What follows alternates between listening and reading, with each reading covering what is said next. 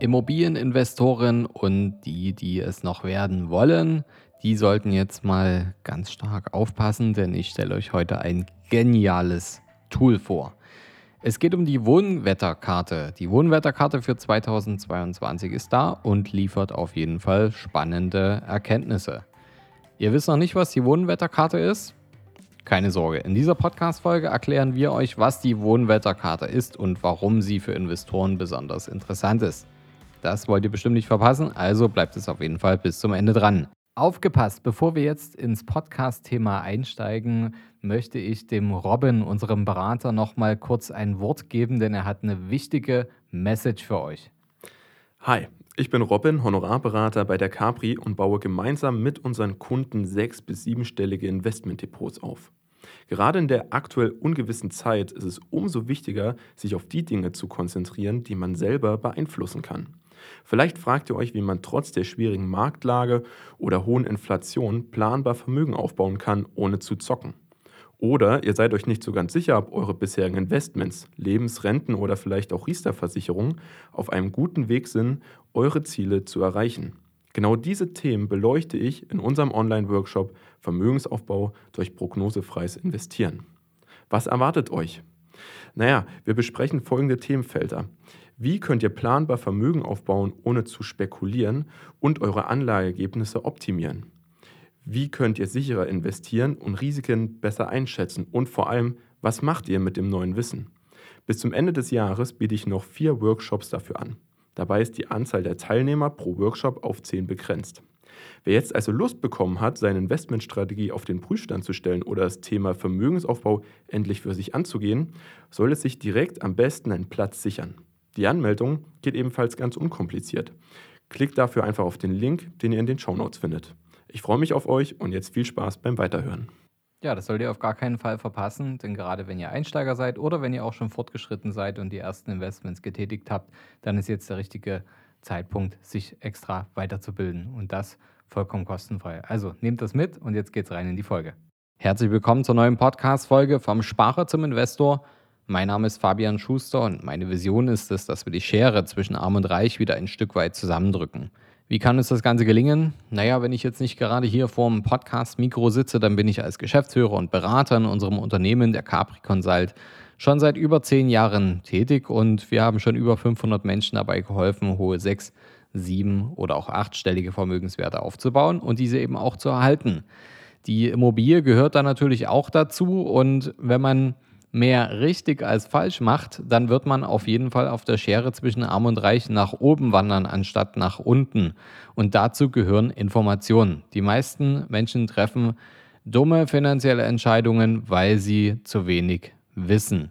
Aber ihr wollt das nicht, denn ihr seid ja hier im Podcast gelandet und ihr seid dazu hier, um neue Inspirationen mitzunehmen, um etwas dazu zu lernen. Und egal, ob ihr jetzt Anfänger seid oder ob ihr schon fortgeschritten seid und schon erste Investmenterfahrungen gesammelt habt, hier ist auf jeden Fall für jeden wieder ein Golden Nugget dabei, wie ich so schön zu sagen pflege. Die BDP Immobilienentwicklung ist einer der größten Projekt- und Gebietsentwickler in Europa. Und äh, die haben so eine krasse Datenlage, dass sie jedes Jahr eine Wetterkarte veröffentlichen können, die Auskunft über die aktuellen Entwicklungen am Immobilienmarkt gibt. Und diese Karte geht dabei besonders auf die aktuelle Situation bei Angebot und Nachfrage ein. Sie zeigt, wo Neubau fehlt und gibt auch eine Aussicht auf die Lage in den nächsten drei bis fünf Jahren. Die Analyse stützt sich dabei auf eine aktuelle Einwohner- und Haushaltsprognose. Das Ergebnis ist eine Wetterkarte, die anzeigt, welche Regionen gerade besonders heiß oder kalt sind. Zu kalt ist es dort, wo nicht nur die Nachfrage nach Immobilien besonders gering ist, sondern gleichzeitig im Verhältnis dazu auch noch zu viel neu gebaut wird. Ja, solche Ecken gibt es auch noch. Dort eine Immobilie zu erwerben mit der Absicht, diese zu vermieten, ist jetzt nicht unbedingt zu empfehlen, da eventuell längerer Leerstand drohen wird. Das ist vor allem im ländlichen Osten von Deutschland und auch zwischen Magdeburg und Erfurt der Fall. Hier trifft der deutlich zu niedrige Wohnraumbedarf auf eine viel zu hohe Bedarfsdeckung. Es sind also viele freie Immobilien da und viel zu wenig Leute, die gern in diese Immobilien ziehen wollen und auch bereit dazu sind, Geld dafür auszugeben. Zu heiße Regionen zeichnen sich dementsprechend dadurch aus, dass dort eine sehr hohe Nachfrage nach Immobilien herrscht, aber die Nachfrage aufgrund von zu geringer Bautätigkeit nicht gedeckt werden kann. Das sieht man natürlich vor allem in den Kernstädten Berlin, München, Hamburg, Dresden, Leipzig, Frankfurt und vor allem auch deren Umgebung. München ist natürlich hier das Paradebeispiel, weil die Nachfrage so hoch ist, dass die Miet- und Kaufpreise ein Vielfaches des Durchschnitts in Deutschland betragen. Besonders heiße Regionen wurden in diesen Jahren noch heißer, da das Bauvorhaben durch die aktuelle Krisensituation aufgrund von Krieg und den daraus resultierten Materialengpässen, den steigenden Zinsen sowie der hohen Inflation zusätzlich gebremst wurden. Im Vergleich zu den letzten Jahren lässt sich auf der Wohnwetterkarte 2022 allerdings erstmals eine Trendwende feststellen. Und zwar heizen sich die Gebiete, an denen diese Kernstädte angrenzen, teilweise noch stärker auf. Manche Großstädte kühlten sogar leicht ab. Dieser leichte Temperaturausgleich lässt sich beispielsweise in Nordrhein-Westfalen im Raum Köln und Düsseldorf feststellen. Das liegt daran, dass dort entweder genug gebaut wird oder dass das Umland stark genug ausgebaut und modernisiert ist, um Teile der Nachfrage eben auch abzuschöpfen. Die Flucht aus der Stadt in die ländlichen Randgebiete wurde laut Analyse durch die Corona-Pandemie zusätzlich noch verstärkt, da die Gruppe der 30- bis 35-Jährigen dort den Garten und die Umgebung mit viel Natur bekommt und dort vom Homeoffice aus ganz entspannt arbeiten kann und mehr Lebensqualität hat. Inwiefern sich dieser Trend fortsetzt, bleibt auf jeden Fall abzuwarten. Wir sehen das auch zum Beispiel hier in unseren Kernmärkten in Dresden, in Leipzig, aber auch in Berlin, dass da das Umland besonders an Attraktivität gewonnen hat. Und ähm, glücklicherweise haben wir diese Entwicklung schon vor zehn Jahren gesehen und haben bereits in diesem Zeitraum schon viel investiert und unsere Investoren profitieren extrem von diesen Beratungsempfehlungen.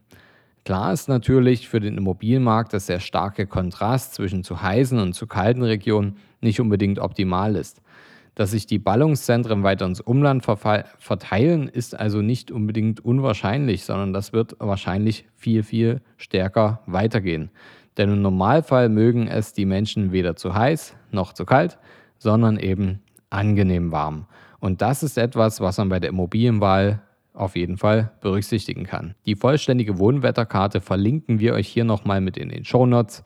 Da könnt ihr direkt nochmal mit reinklicken und euch anschauen, welche Regionen besonders interessant sein können. Wenn ihr auch feststellt, dass zum Beispiel Dresden und Leipzig eine interessante Investmentregion ist und ihr das genau wie wir seht, dann könnt ihr auch gerne uns über unser Kontaktformular kontaktieren und wir können euch entsprechende Berater und Marktzugänge verschaffen, damit ihr auch da eure Investments clever und vor allem durchdacht positionieren könnt.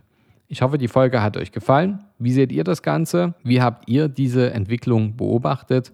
Habt ihr auch die Vermutung, dass es weiter so geht oder seht ihr vielleicht ganz andere Trends?